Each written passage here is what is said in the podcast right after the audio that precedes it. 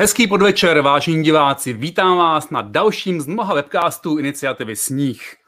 A jak už jsme zmiňovali dříve, budeme každé tři týdny se věnovat tématu misinformacím a misinformací a dezinformací. Dnes tu mám opět mé kolegy, který jsme měli před třemi týdny, to znamená doktora Bahníka, doktorku Pěřinovou a doktora Šrámka. A budu s vámi jako vždy, já David Procházka.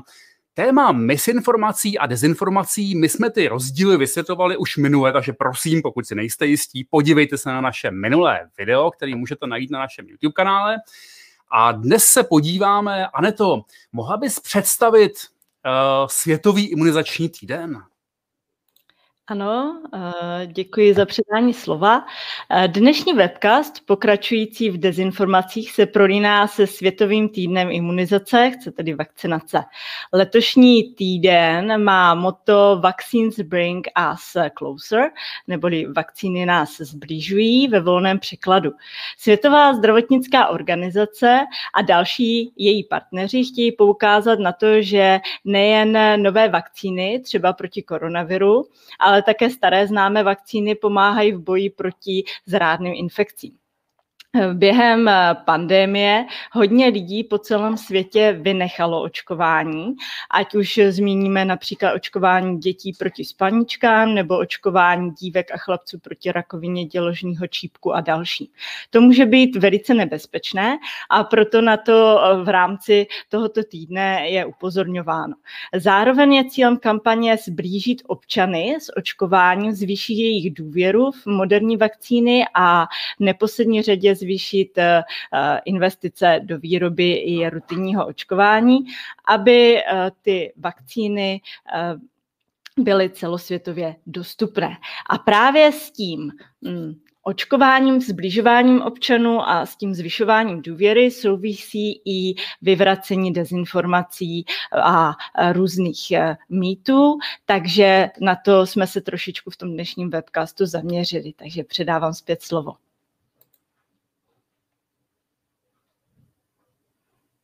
Třeba Jaromírovi.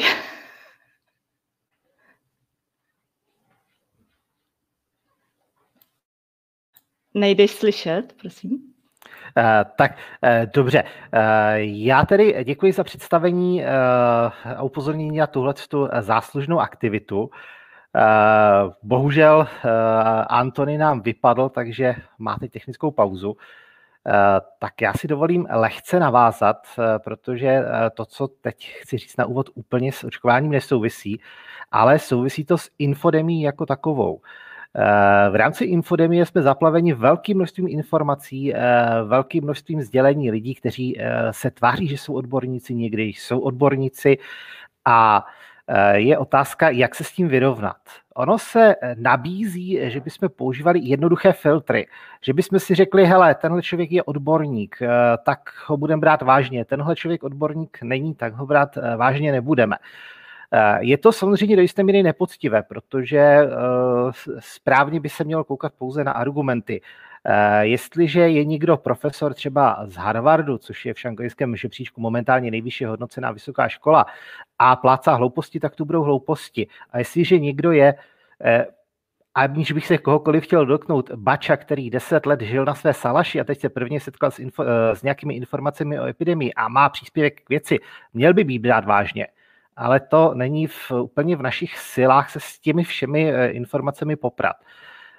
Takže takový dost často zmiňovaný, doporučovaný filtr je podívat se na odbornost mluvčího.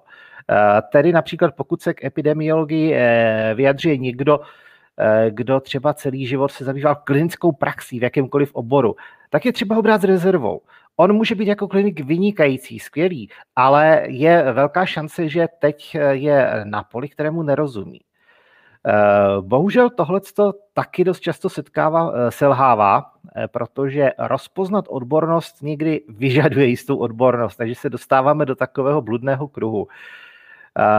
Je to něco, s čím se určitě budeme potýkat ještě dlouhou dobu, protože máme spoustu lidí, jejichž odbornost nemůžeme úplně dobře posoudit jako laici a jediné, dejme tomu, měřítko nebo vodítko, které může laik použít, je asi výstřednost názoru. Pokud někdo hlásí nějaký názor, který je z hlediska, dejme tomu, středního proudu v odborníku nebo vědy výstřední, tak je pak dobré se skutečně zaměřit, jestli je relevantní odborník, není, jestli nemá nějakou divnou profesní dráhu, která úplně neodpovídá standardnímu oboru, a pak ho brát s rezervou. Neznamená to nutně, že je špatně, ale je třeba ho brát s rezervou. Tohle je strašně obtížné a je to asi jediný způsob, jak se vypořádat s tím, co se kolem nás valí občas za šílené informace, ať už z novinových titulků, nebo třeba i z celých vydání některých novin a časopisů. Často, Jaromíre, slyšíme, že právě ten jeden může prozřít a přijít s tou, s tou velkou vlastně invencí, která nám pomůže. Nemůže to být tedy tak, že ten, kdo mluví vlastně proti tomu proudu, tak je tím hrdinou, který chce to změnit? V zásadě... V zásadě je to možné, může to být, ale je to málo pravděpodobné. Já bych si na takového člověka, zejména pokud své názory šíří především na stránkách denního tisku a přednáškami především na Litoměřicku, abych se nikoho nedotkl, omlouvám se Litoměřicím, tak to asi není úplně ten pravý způsob, jakým se takový hrdina projevuje a jakým informuje především odbornou komunitu, o kterou by mu asi mělo jít. Díky. Štěpáne, proč by nás dezinformace třeba o vakcínách vůbec měly zajímat? Tak ten hlavní důvod, proč by nás měly zajímat, tak to je kvůli tomu, že vlastně kvůli těm dezinformacím klesá důvěra v ty vakcíny a díky tomu potom v důsledku toho klesá množství lidí, kteří jsou ochotní si uh, ty vakcíny uh, nechat dát. A to vlastně už teďka vidíme uh, nějaký dopady uh, těch dezinformací, které se týkají vakcíny. Typický příklad uh, jsou dezinformace týkající se uh, vakcín vůči, uh, proti spalničkám, kde vyšla v, někdy v dev, koncem devadesátých let uh, nějaká už teďka uh, nyní vyvrácená studie, uh, která spojovala uh, vak, uh, vakcíny proti spalničkám uh, s, uh, s autismem. A vlastně teď už víme, že se jednalo o nějakou dezinformaci, že ta studie už je uh, stáhnutá, no, ten žurnál, uh, který ji publikoval, tak už ji stáhnul, a spoluautoři toho jednoho autora, který teda byl hlavně zodpovědný za, uh, za, tu, za ty chyby tam v té studii, uh, tak už taky řekli, že uh, s tím nesouhlasí, s těma závěrama. Ale vlastně uh, tato studie je stále používaná jako dezinformace a stále používaná jako důkaz uh, některými lidmi, uh, jako důkaz proti, proti vakcínám a vlastně jako nebezpečnosti vakcín. A k čemu to vedlo, tak to je, že lidi uh, jsou méně ochotní uh, se nechat očkovat, nebo respektive své děti nechat očkovat vůči spalničkám a uh, to vede k tomu, že se spal, spalničky vlastně vrátily uh, do populací, kde vlastně už vymizely. Takže v, západní, v západním světě už v podstatě spalničky vymizely skoro a teďka se nám tam vrátily, protože nejsou proočkované populace tak, jako byly dříve, a to právě kvůli tomu, že ta ochota očkování klesá. Jiný příklad může být dětská obrna, kde je úspěšná vakcinační kampaň, která vymítila dětskou obrnu takřka ze všech států, ale přetrvává ve dvou státech, Pakistánu a Afghánistánu. A tam to může být z části kvůli tomu, že existuje dezinformace, že ty, to očkování vlastně slouží ke sterilizaci nebo zabíjení muslimů. A tahle ta dezinformace teda vede k tomu, že ty lidé nejsou ochotní zase očkovat své děti a ta obrna tam bohužel přetrvává a stále teda ty děti teda no, tím trpí i těma důsledkama. Mm-hmm, děkuji. Já tady třeba vidím v chatu, že jsou lidé, kteří mají jako vlastně spoustu otázek, kteří by, kteří by nám vlastně jako rádi poslali spoustu otázek, mnoho stránek otázek a některé stránky i odpovědí. Ono vždycky je vlastně dobře, když ten člověk má víc otázek než odpovědí. Je vlastně divné, když má jenom odpovědi a málo, málo otázek. Nicméně samozřejmě, prosím, ať kdokoliv vlastně má otázku, kterou ať už v rámci iniciativy Sníh nebo eventuálně přes Jaromíra a Anet v rámci Českého klubu skeptiků Sisyfos uh, budou schopni odpovědět, tak, tak rádi udělají. My spíš se asi budeme vyjadřovat přímo, jestli, přímo kdyby, kdyby jedna z těch věcí byla, že se jedná o dezinformaci, misinformaci a pokud to budou nějaké jiné odbornosti, jak předáme dále, to děláme pro všechny, nemusí to být žádná V I P osoba, aby nám, aby nám své otázky uh, poslala. Takže pokud budeme moci, rádi určitě pomůžeme. Uh, Jaromíre, em er en á vakcína může změnit dé en á, je takový mýtus. Jo. Uh, toho bych se vlastně v podstatě bál, že když toho někdo řekne, tak předpokládám, že k tomu má spoustu argumentů. A jak to teda vlastně je? Tak, tohle je něco, k čemu se spousta odborníků nevyjadřuje nebo vyjadřuje dosti přezíravě, protože důvod, proč to vlastně je špatně, je skrytý na začátku univerzitního studia biologických oborů. Je to, jestli můžu poprosit o ten první obrázek, který mám připravený. Je to vlastně schované v tom, jakým způsobem nám vlastně vznikají a se přepisují geny. My máme svou dědičnou informaci uloženou na dé en á v jádře, to je ta růžová bublinka vlevo na tom obrázku schematicky naznačená. Tahle informace je tam jako jakýsi trvalý předpis, jakýsi sklad informací. Pokud my potřebujeme ten přepis nějakým způsobem aktivovat, tak se nevezme celý tenhle ten předpis, celý ten výkres archivu, abych tak řekl, ale udělá se jeho kopie, jeho modrotisk, messengerová er en á, ta se transportuje z jádra. Buněčné jádro totiž není jenom hroutka dé en á a proteinu, ale je obalené membránou, která není propustná úplně pro všechno. Když se to po určitém zpracování messengerová er en á dostane do cytoplazmy mimo jádro, tam se jí můžou chopit ribozomy, částice, které vyrobí protein. Tenhle ten proces je v buňkách, v eukaryotických buňkách nejen lidských a zvířecích, ale třeba i rostlinných, v zásadě jednosměrný. Není cesta, jak to dostat zpátky. Enzym, který kopíruje nebo přepisuje dé en á do er en á, umí jenom ten přepis z dé en á do er en á. Když se er en á dostane z jádra, tak ten transport je také jednosměrný. Takže jak už máme jednou něco v er en á, tak se to horko těžko dostane do jádra zpátky. Vakcíny, genetické vakcíny, vakcíny postavené na em er en á, jestli můžu poprosit ten druhý obrázek, tak ty jsou založeny na celkem jednoduchém, elegantním triku. Technologicky strašně náročné, ale princip je velice jednoduchý. Vlastně my podáme pacientovi, který dostává vakcínu, tu messengerovou er en á, ten modrotisk, ten dílenský výkres, ten se dostane do buňky. Buňka tohleto může přepisovat, ale už nemá aparát, jak to dostat zpátky do jádra a jak tu informaci přepsat do dé en á, takže z toho důvodu spousta lidí se k tomu nevyjadřuje, protože je to vlastně něco, na co vůbec nemáme aparát, znamenalo by to s rozběhem přeskočit oceán. Existuje i důmyslnější varianta, která říká, no jo, ale my vlastně máme viry. Existují viry, které umožňují er en á překopírovat do, do dé en á. Mají na to enzym, reverzní transkriptázu a otázka je, co když se třeba očkuje někdo, kdo má nějaké takové virové onemocnění, které umí tohleto. První problém je, že takováhle onemocnění, retrovirová onemocnění, obvykle nejsou nic banálního. Mezi typické retroviry patří třeba há í vé, virus lidského, lidské imunodeficience, takže to jsou sami o sobě vážné nemoci. A druhý problém je technický. Totiž ta virová, ten virový enzym, který umožňuje překopírovat er en á zpátky do dé en á, potřebuje určitou sekvenci na tom er en á, aby vůbec mohl začít. Když ji tam nemá, tak nezačne.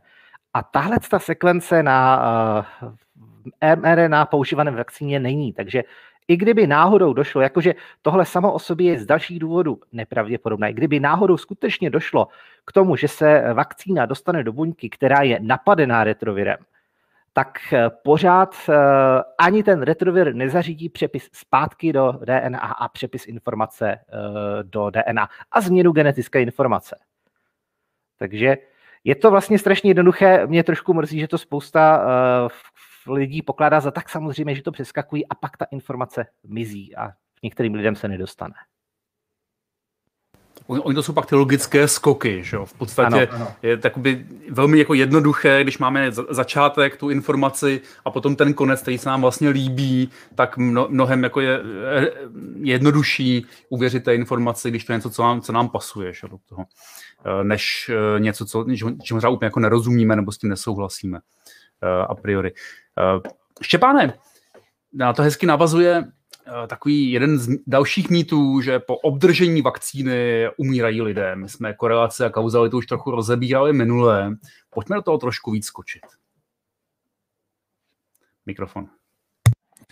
Tak uh, vlastně po obdržení vakcíny opravdu jako umírají lidé, ale teďka otázka je, jestli uh, vlastně jde přisoudit ty úmrtí uh, té vakcíně, anebo nikoli. Nebo jestli vlastně se jedná o nějaký přirozený uh, úmrtí, který by uh, byly vlastně bez té vakcíny. Takže to je vlastně ta otázka té korelace kauzality, jestli se jedná jenom o úmrtí, který uh, bychom pozorovali normálně, anebo jestli uh, se jedná o, o vlastně úmrtí, které jsou zapříčiněny tou vakcínou. Takže k tomu je třeba říct, že vlastně třeba včera umírá denně přibližně tři sta lidí za normálního stavu, teda poslední rok to bohužel číslo výrazně vyšší.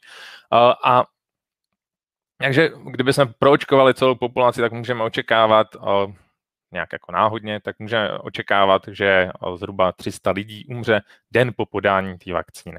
To číslo reálně by bylo menší, protože, uh, protože nepro, nepročkáme celou populaci, pravděpodobně třeba děti uh, zatím uh, nejsou očkovaní, protože uh, nejsou studie, které by zjišťovaly bezpečnost těch vakcín a účinnost uh, těch vakcín. Uh, také bychom také pravděpodobně nebudou očkovaní některé lidi, kteří jsou v terminálním uh, stádiu nějaké nemoci.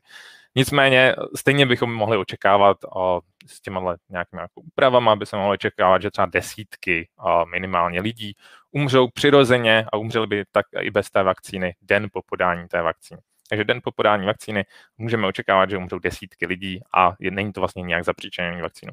Pokud mluvíme o nějakém dalším časovém horizontu, pokud mluvíme o nějakém časovém horizontu týdne nebo dvou týdnů, kdy ještě lidi si uh, asociují vlastně nějaký umrtí stále s tou vakcínou, obzvlášť pokud mají uh, nějakou už negativní, uh, nemají, pokud mají negativní postoj vůči těm vakcínám, tak už uh, vlastně uh, docházíme k nějakým stovkám nebo tisícům lidí, kteří přirozeně umřou uh, po podání uh, vakcíny uh, a vlastně by umřeli, i kdyby ta vakcína podaná nebyla.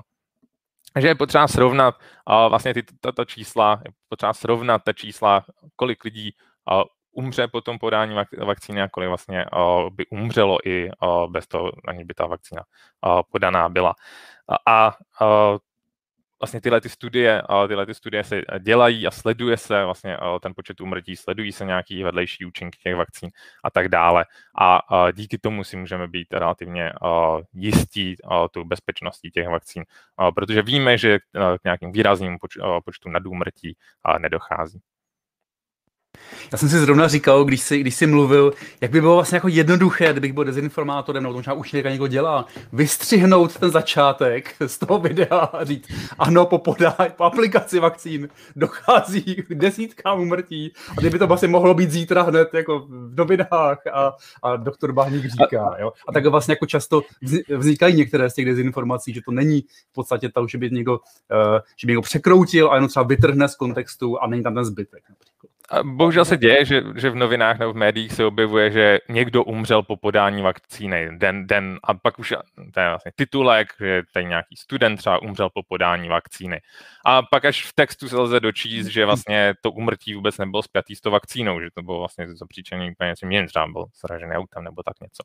A, ale vlastně pokud někdo přečte jenom titulek, tak se může myslet, že uh, právě ta, ta, ta dezinformace nebo ta, ten mýtus uh, je pravdivý, že ta vakcína mohla být ta, uh, tou příčinou toho úmrtí.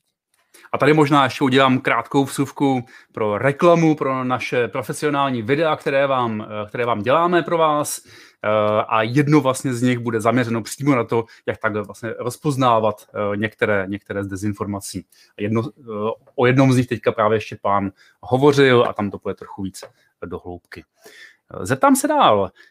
Um, Jaromíre, máme další mýtus. Očkováním získáme horší imunitu než po prodělání covidu. No, tohle je vlastně otevřená otázka. Může se stát známé nemoci, po kterých skutečně ta imunita po očkování je horší, v tom smyslu, že třeba trvá kratší dobu nebo je méně vydatná, člověk je pak více náchylnější na další onemocnění.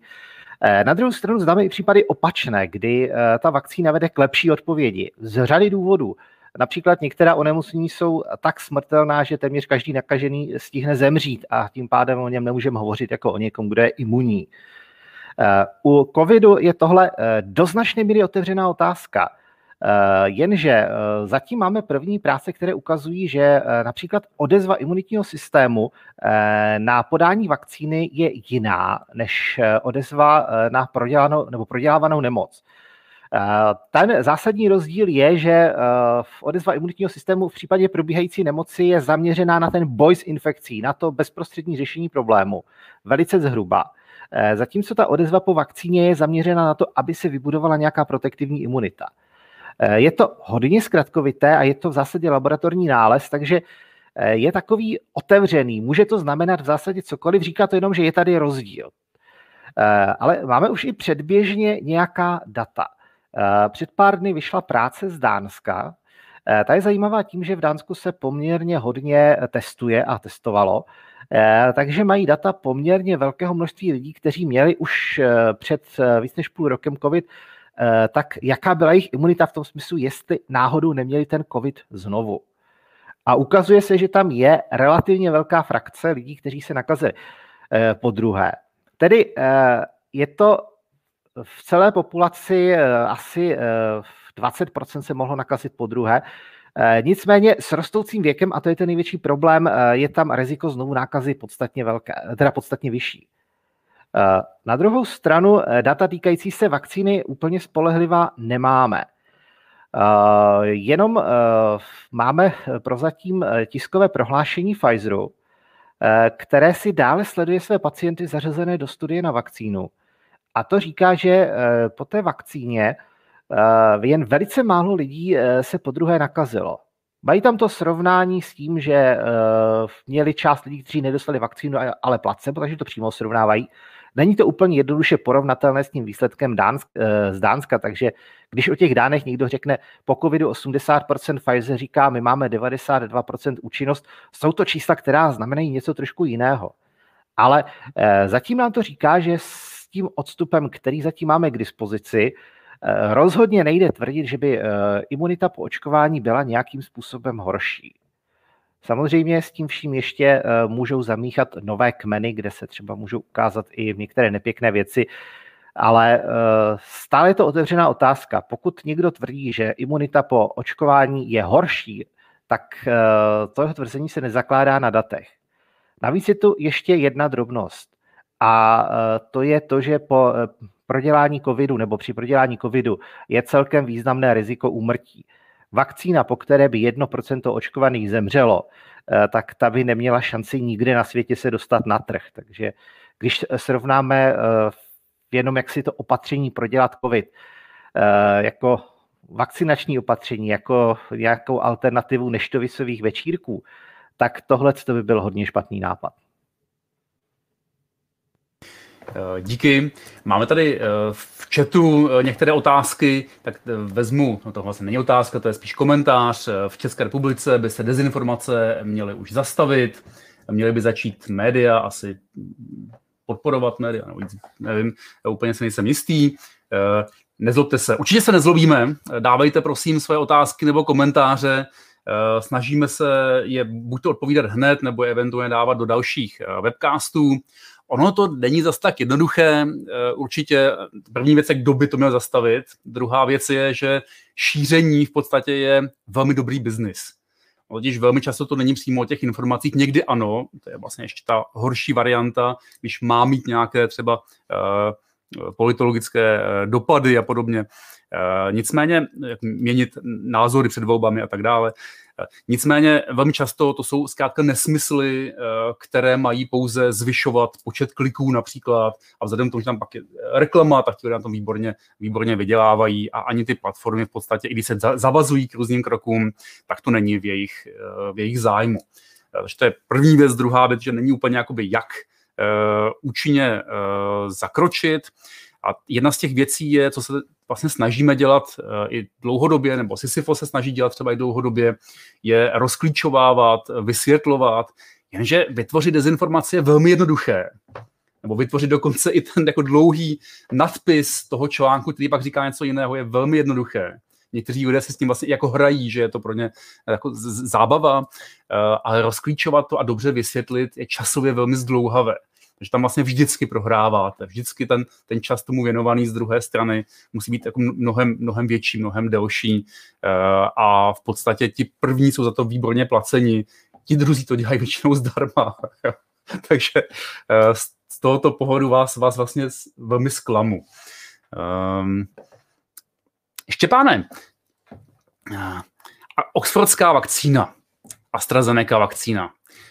Ten mýtus je, že je nebezpečná, protože způsobuje krevní sraženiny. Tady to bylo v médiích poměrně silně probíráno, lidé se o tom tak nějak hodně baví za skrytými kelímky s pivem, který se nesmí prodávat nebo nesmělo, že ano. Takže zkus tomu něco říct víc.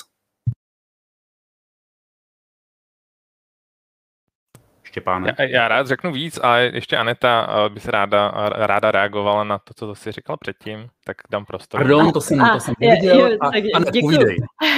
To, to jenom, že jsi tak krásně nahrál vlastně k těm médiím a šíření těch uh, informací přes média, tak takový příklad právě trošku z dřívějška, že víme, že je povinná vakcína na vsteklinu, proti vsteklině, takže hodně lidí má dneska pejska a chodí pravidelně právě na toto očkování a bere to jaksi jako samozřejmost. A jistým vlivem právě na to měly tyto média v dřívější době, kdy vlastně společně s institucemi veterináři rozjeli velkou osvětu celorepublikovou právě v té informovanosti, jak nebezpečná je vlastně onemocnění, ta vsteklina, jak se může šířit, na jaké druhy si máme dávat pozor, jak máme reagovat a tak dále. A víceméně předběhly tu možnost nad tím přemýšlet, vytvářet dezinformace a mást občany, takže byla tato kampaň tak úspěšná, že to v nás zůstalo až do teďka, i když vlastně od roku dva tisíce čtyři je zrovna Česká republika prostá vstekliny a asi málo kdo si pamatuje tu vsteklinu, ale ještě tu ty pamětníky máme a vlastně tady tenhle ten silný impuls vedl i třeba k tomu vytvořit nějaké filmy, vytvořit nějaké seriály a stále vlastně tam je přední ten respekt. Ale dneska v té době těch masmédií máme problém, protože většinou ty dezinformace tu osvětu předběhnou. Určitě, děkuju, moc, moc za to děkuju. Já v podstatě jako neznáme třeba, nebo nevíme, jak třeba vypadají, když se vrátíme k lidem, třeba neštovice, jo, například, jo, nebo nevídáme to, říkáme si, v momentě, kdy je nějaká, nějaká reakce, jakákoliv, někdy říkáme, ježišmarja, já jsem měl horečku, že jo, po očkování a tak dále, ne, nemohl jsem třeba tři dny nebo týden do práce. Já, když jsem se díval třeba na, na video Patrika Kořenáře, kde, kde ukazuje vlastně tu, tu historii očkování, Na, na, na fakta vítězí, tam vlastně ukazuje ty obrázky. Možná, že i to je důležité, nejenom jako vlastně, aby koukat se na naše tváře, ale spíš tam ty obrázky opravdu dávat, což je teď se trochu kopu do hlavy, že bychom to měli ukazovat my tady. Štěpáne, když půjdeme zpátky k té uh, oxfordské vakcíně, takže ten mýtus je, že je nebezpečná, protože způsobuje uh, krevní sraženiny.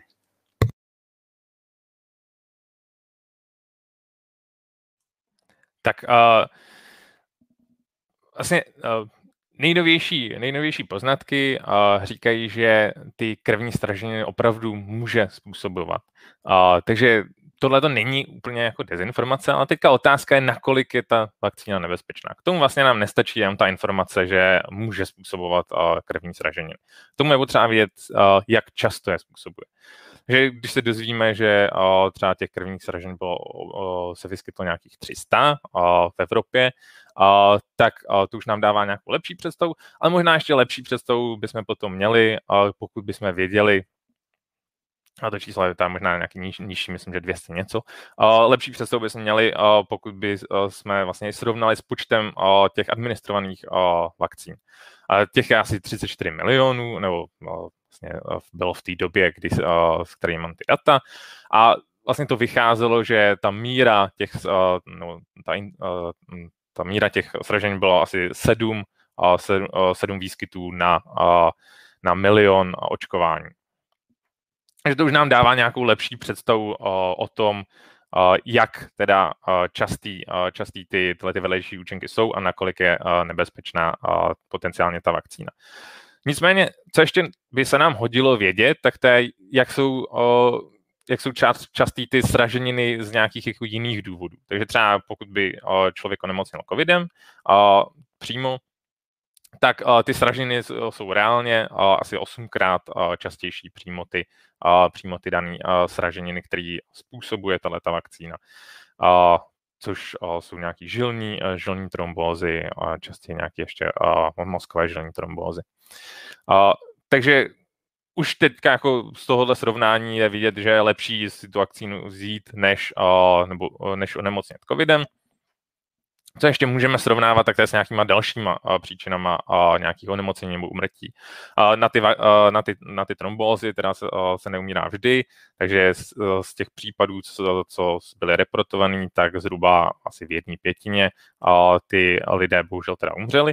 O, což vychází, že asi o, po, o, z milionu podání vakcín zhruba jeden až dva člověk umře na tenhle ten vedlejší, vedlejší účinek té vakcíny. Někdy se tyto, tyhle ty úmrtí, ano, pravděpodobnost úmrtí vyjadřuje v takzvaných mikromortech, což je, jaká je pravděpodobnost úmrtí, úmrtí z milionu. A mikromorty je, teda jeden mikromort je, že je pravděpodobnost jedna z milionů, že by člověk umřel. Takže tato vakcína má teda tu, tu pravděpodobnost asi jedna až dvě, dvě jedna až dvě z milionu a to teda vychází asi na dva mikromorty. A teď můžeme srovnávat s nějakýma jinýma jevama, co můžete dělat, nebo s jinýma nějakýma událostmi, co můžete dělat. Takže můžeme třeba srovnat s tím, když se někdo potápí, když je někdo potápěč, má jako hobby potápění a jeden ponor, jakou má pravděpodobnost, nebo jak, jak je asociovaný s úmrtím, tak tam a, tam to vychází asi na pět mikromortů, takže jeden ponor je více nebezpečný než podání této, no, přijetí této, této vakcíny. Případně parašutismus, tam je asi osm mikromortů. Covid, ten, když se nakažený, tak je to asi v tisícech mikromortů, tam teda záleží na věku. Asi, když jedete na motocyklu, tak asi deset kilometrů jízdy na motocyklu je jeden mikromort a tak dále. Takže třeba, když porovnáte už zase tyhle, ty, tyhle ty jiné jevy, jiné události, nějaké jiné činnosti, jak jsou asociované s úmrtím, s tou vakcínou, tak je vidět, že ta vakcína je relativně bezpečná. Že kdybyste jeli deset kilometrů do nějakého toho očkovacího centra, tam, tam si vzali vakcínu, tam dostali vakcínu a potom jste jeli zpátky na tom motocyklu, tak je větší pravděpodobnost, že umřete při cestě, než že umřete na ten vedlejší účinek. A, takže to je jeden aspekt, co je tam potřeba zvažovat. Jak je teda jako nebezpečná, jak jsou častý, a, jak jsou častý ty, a, ty vedlejší účinku. A druhý faktor, co je potřeba zvažovat v tom, když přemýšlíte o tom, jestli si nechat a, aplikovat tu tu vakcínu nebo ne, a, tak to je vlastně její benefity. Je potřeba si a, promyslet benefity a s těma potenciálníma nějakýma negativem a porovnat je navzájem. A ty benefity tady jsou jednoznační, a, ta vakcína je nějak efektivní, a, zabraňuje a, propuknutí té nemoci, zabraňuje, může zabraňovat nějakým a, horším, horším průběhu té nemoci a může zabraňovat úmrtí. A, a pak taky může zabraňovat šíření té nemoci a, na další, takže to je ještě nějaký vedlejší účinek, a, který a, není přímo vnímaný teda tím a, daným člověkem, který dostane tu vakcínu, ale nějakým jeho okolím.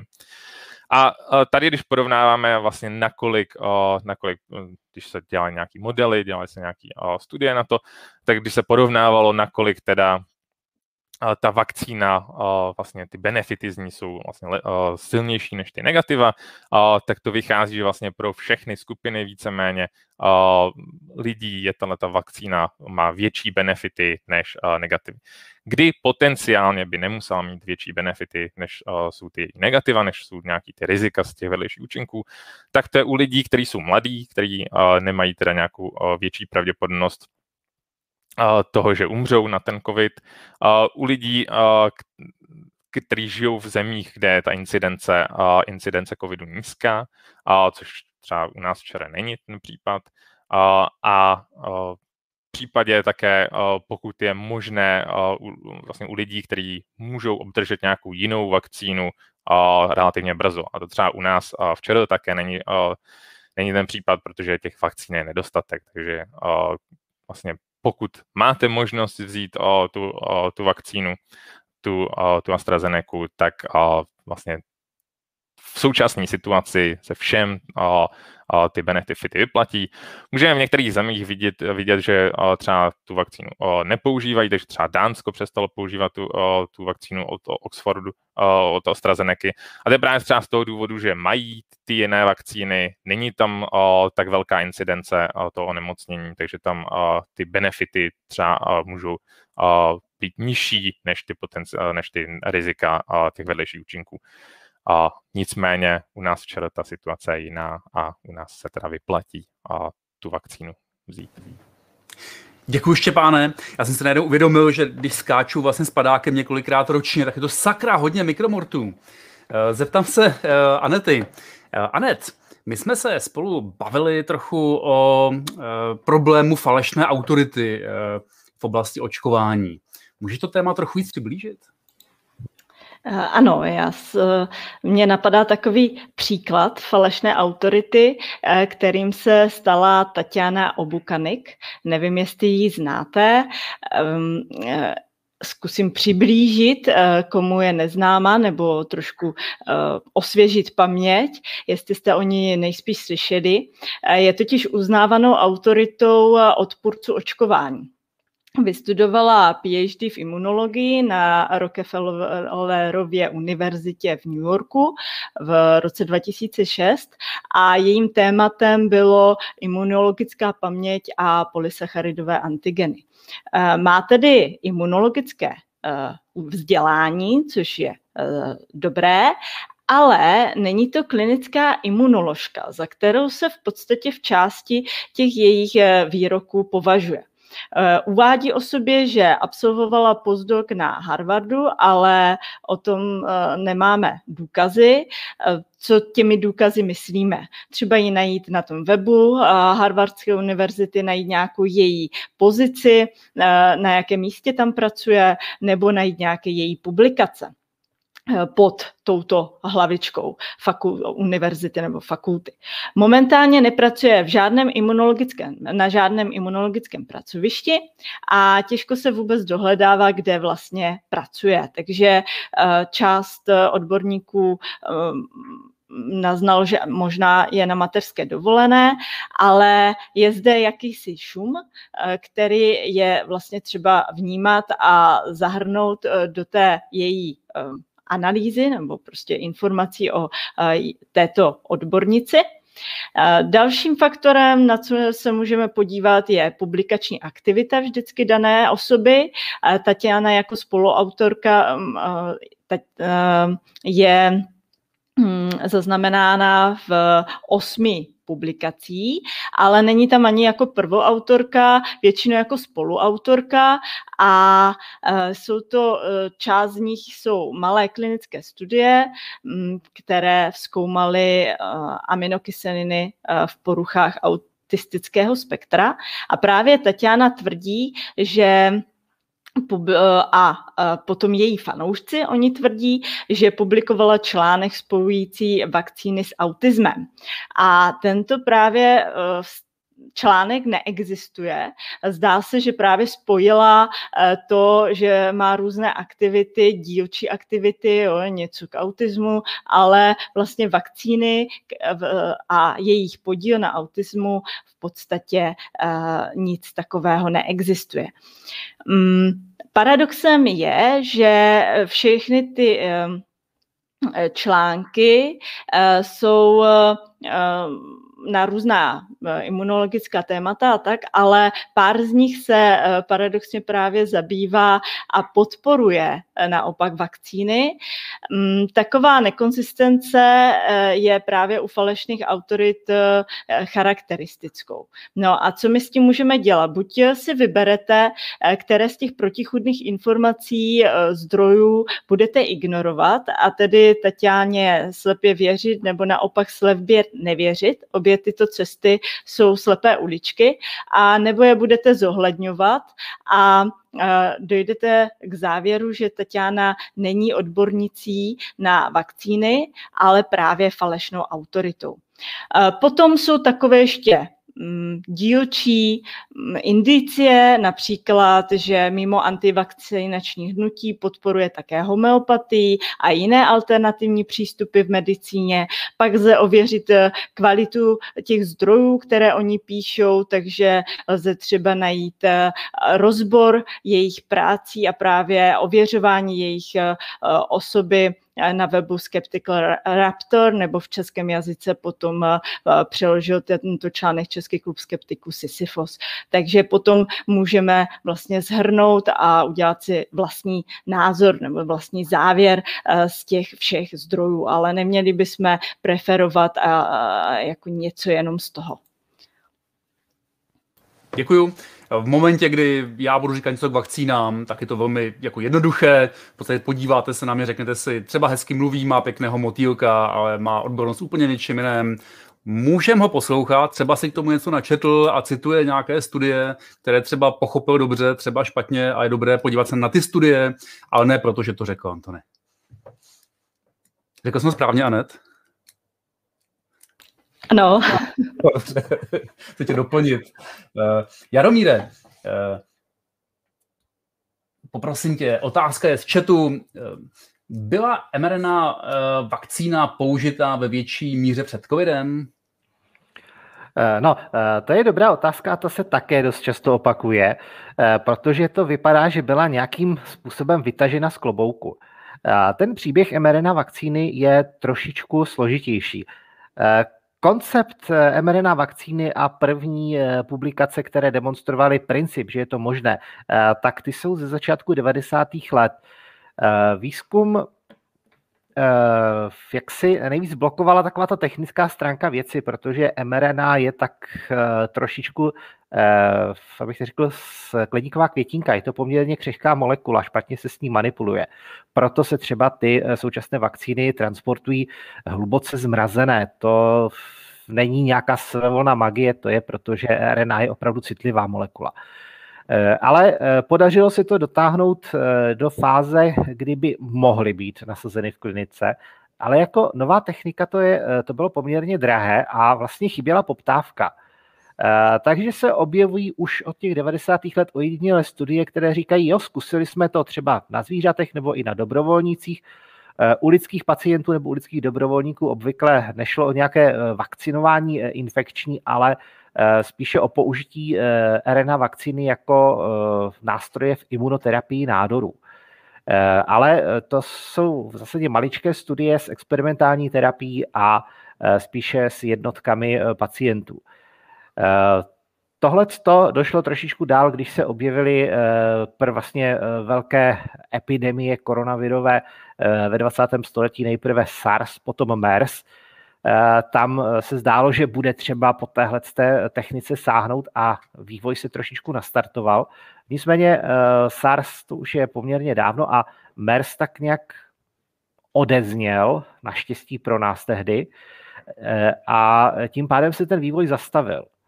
Takže nějaké rozsáhlé zkušenosti nejsou, ale neznamená to, že by se em er en á vakcína v současné době vytáhla z klobouku z ničeho. Bylo tam spousta práce, vlastně dobré tři desetiletí práce na té vakcíně, a tedy nejde o nějaké novum. Takže nejde bohužel říct, že by s tím byly nějaké hluboké zkušenosti přímo z masivního klinického nasazení. Ty jsou až teď v souvislosti s očkováním na COVID, ale je tam velké množství práce preklinické a spíše z menších experimentů. Mm-hmm. Díky. Uh, zareaguju na jednu otázku z chatu krátce a pak na druhou poprosím Matyáši uh, trochu déle. Tu, tu krátce tu ani neukazuj. V podstatě uh, se jedná o nějaké, uh, nějakou asociaci, která, která uh, šíří různé, různé druhy dezinformací, někdy až jakoby nesmyslů. My, my právě nechceme vytahovat z toho uh, ty jednotlivé věci ze dvou důvodů, protože za prvé jim nechceme dělat reklamu, protože uh, v podstatě žádným jiným způsobem si ji nevytvoří. Jo, tím, že nevytvoří kvalitní content, tak, tak, tak nebudou sdíleni a mohou být sdíleni pouze tím, že nějaká jiná, nějaký jiný spolek nebo asociace nebo iniciativa je bude vlastně zmiňovat, ať už pozitivně či negativně. Takže to je jeden z důvodů, proč se ani k těmto moc, moc nevyjadřujeme. A ta druhá je, že zkrátka to jsou věci plné i třeba jako faktických chyb, které zjistíte na, na první pohled a není k tomu potřeba žádný moc velký debunking. Tak jenom k té první.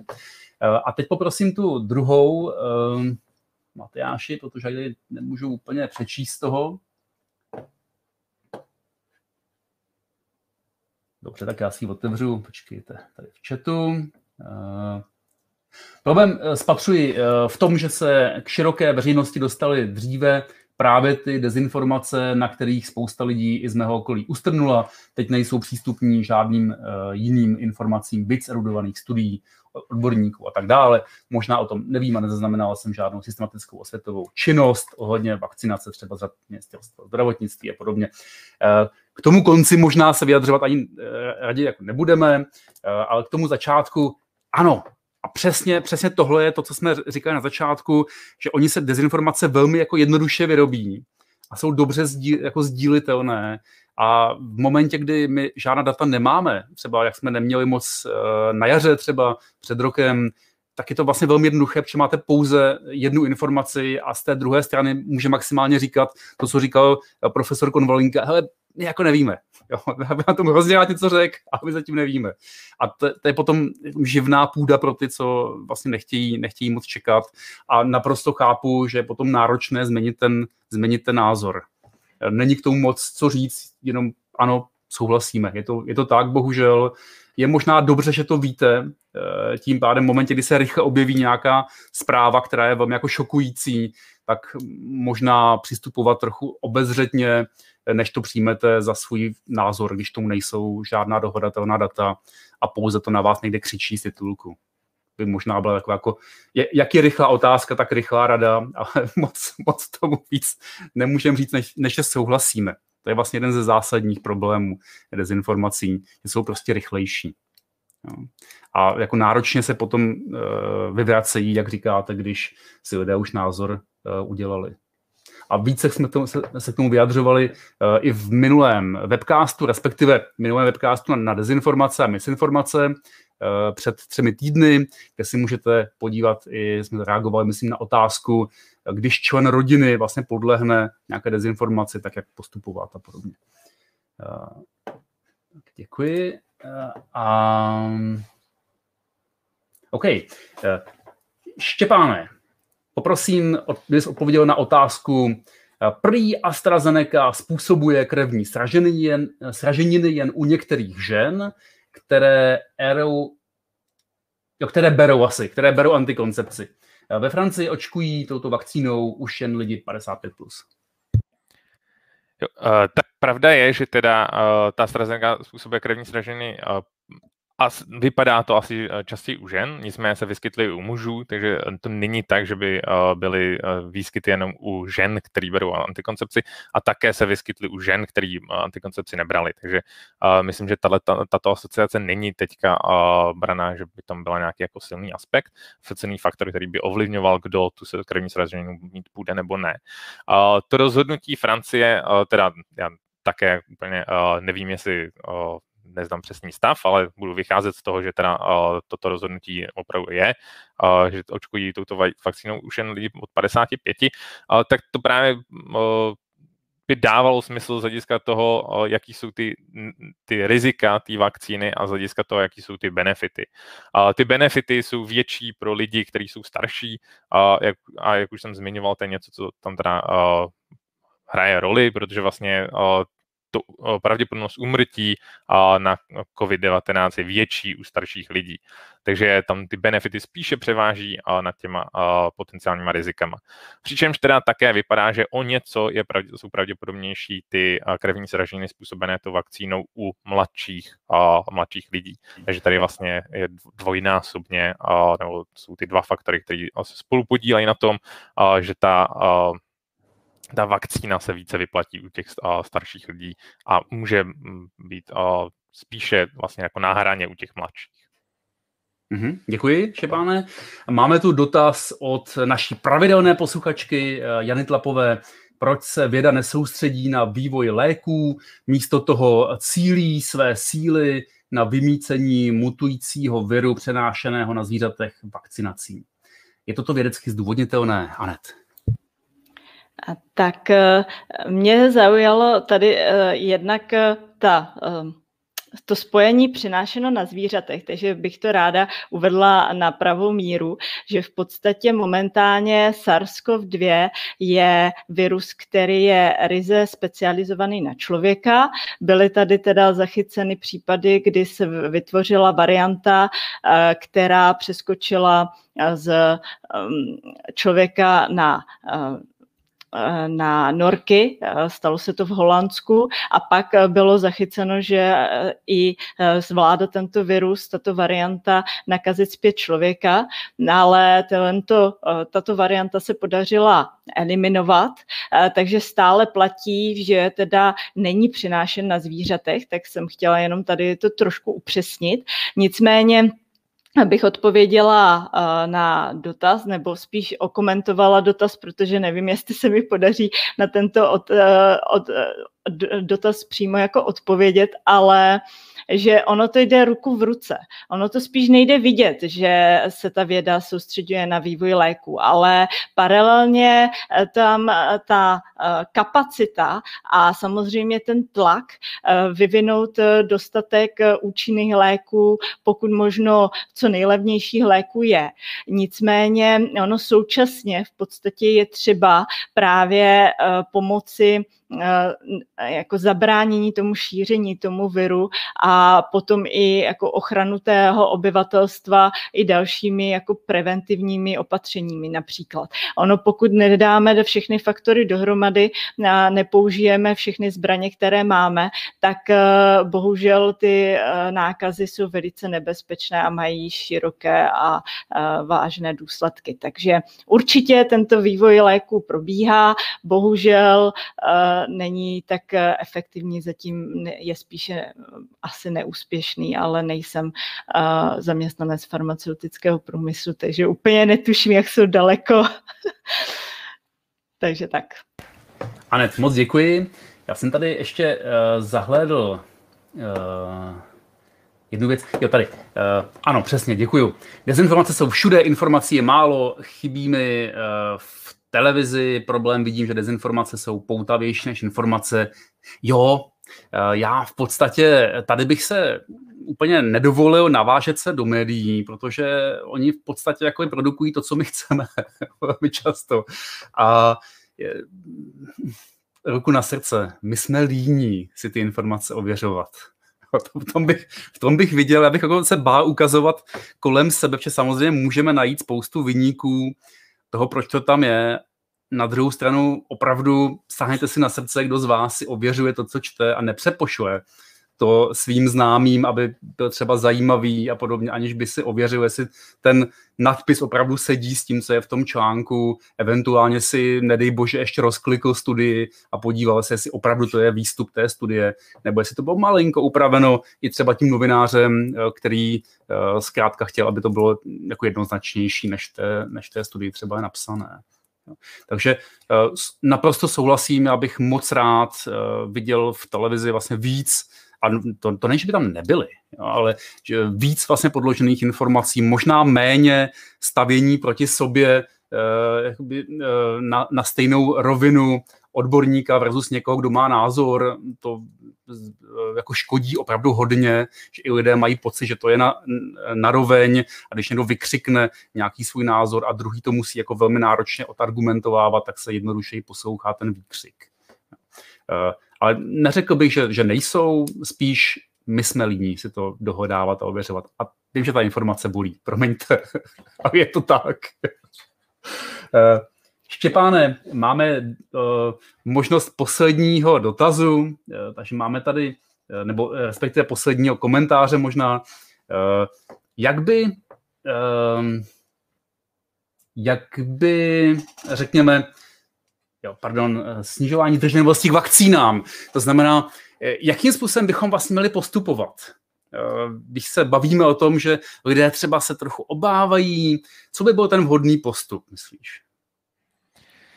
Takže to vlastně navazuje na to, že ty dezinformace teda způsobují nějakou zdrženlost k vakcínám, že lidi nejsou tam natolik ochotní se je nechat aplikovat. A existují teda studie, které zjišťovaly, jaký jsou efektivní strategie k tomu, k tomu, aby se vlastně snižovala tato zdrženlivost, aby měli lidé větší důvěru ve vakcíny. A těch strategií je potřeba použít více, protože žádná nefunguje dokonale, takže je potřeba pravděpodobně použít více těch opatření, více strategií, nějaké více intervencí, které pomůžou. Vlastně jeden, jeden aspekt, co je potřeba, nebo co pomáhá, tak to je cílit na, na nějakou specifickou populaci a přizpůsobovat té specifické populaci i tu, tu zprávu. A může, a, spe, a kdy budou mít nejvíce ty intervence a vliv, tak to je pokud se budou cílet na ty populace, které kde a, jsou vlastně zdrženliví vůči těm vakcínám, kde nevak, a, neočkujou, anebo očkují méně, než by, a, než by mohli. Co, co funguje, tak to je zvyšovat povědomí o vakcínách, tak to je něco, co vlastně i my třeba vlastně dneska se trochu snažíme. Nějak, co taky může pomáhat, tak to je zjednodušit dostupnost těch vakcín. Vlastně některý lidi tu vakcínu vlastně si nechá aplikovat jenom kvůli tomu, že to je pro ně složitý, takže to může být třeba, může to být příklad uh, nějaké uh, seniorní populace, která nemá třeba příležitost se dobře dostat uh, do nějakého očkovacího centra, nebo ani třeba neví příliš o tom, takže co, co jde třeba dělat, tak to je můžou uh, praktický lékaři, můžou kontaktovat uh, ty, uh, ty uh, seniorní občany, o kterých vědí, že třeba se třeba nenechali ještě, uh, nenechali dát očkování. Uh, dá se třeba používat nějaký oč, uh, mobilní očkovací centra, taky může usnadňovat uh, tu dostupnost těch vakcín uh, a tak dále. Uh, a potom, potom jde také vlastně uh, teď nějak jako zvýhodňovat ty očkované. Takže to je to, co třeba se zvažuje teďka, nějaké covid pasy a tak dále, nebo umožňovat očkovaným a některé služby, které poskyt, poskytování služeb, které nejsou, nejsou přístupné neočkovaným, tak to je taky něco, co se ukazuje, ukazuje, že pomáhá. A pak, co taky pomáhá v těch, v těch intervencích nebo předávání těch zpráv, zpráv o očkování, to je využívat nějaký důvěryhodný zdroje těch informací, takže když je někdo kredibilní, když má někdo autoritu, a, tak a, to pomáhá, když takový člověk a, sděluje ty informace a vyvrací ty dezinformace, o kterých jsme se dneska bavili. Děkuji, Štěpáne. Jaromíre, chtěl bys to doplnit? Já jsem chtěl doplnit ještě dotaz na to, proč se věda zaměřuje na vakcíny, na boj proti viru a ne na léčení u virových onemocnění. Ono je to trošičku problém s virovými obec, onemocněními obecně, nejen s covidem, ale s jakýmkoliv virem, protože vir je taková částečka na pomezí živé a neživé hmoty, jsou to takové spíše akademické spory, jestli brát vir jako superchytrý krystal nebo superhloupou buňku. Ale fakt je, že vir nemá kompletní metabolismus. Vir vlastně se aktivuje, až když se dostane do hostitelské buňky a většina životních procesů viru je vlastně jenom zcizených procesů té napadené buňky. To strašně svazuje ruce, strašně omezuje možné cíle pro terapeutický zásah. Vlastně při vývoji léku, které by přímo řešily viry, je několik málo molekul, na které jde cílit. A tím pádem vlastně není moc možností, Uh, protože i tyhle molekuly mohou uh, být podobné nějakým jiným strukturám v našem těle, takže uh, vyvinout uh, lék, který by byl protivirový, který by byl skutečně účinný a který by přitom neměl výrazné nežádoucí účinky, protože zasahuje i do některých našich procesů, je velmi obtížné. Je tady celá řada slepých uliček. Takže i z toho důvodu je lepší se nenakazit, tedy řešit očkování, řešit, aby vir sice existoval v populaci, ale pokud možno v malém množství, než nechat vir tak volně plynout a řešit, jak toho, kdo už bude mít těžký průběh, léčit. Děkuji moc, Jaromíre, tím uzavírám dnešní webcast a moc děkuji mým hostům, kterými byli doktorka Aneta Pěřinová, doktor Jaromír Šrámek a doktor Štěpán Bahník. Celý webcast jsem jsem prováděl já, David Antony Procházka. My se na vás budeme těšit jako vždy příští týden v osmnáct hodin na dalších webcastech a pokud vás zajímají přímo témata dezinformací a misinformací, tak za tři týdny. Mějte se hezky. Naschledanou. Díky, nashledanou. Nashledanou. Nashledanou.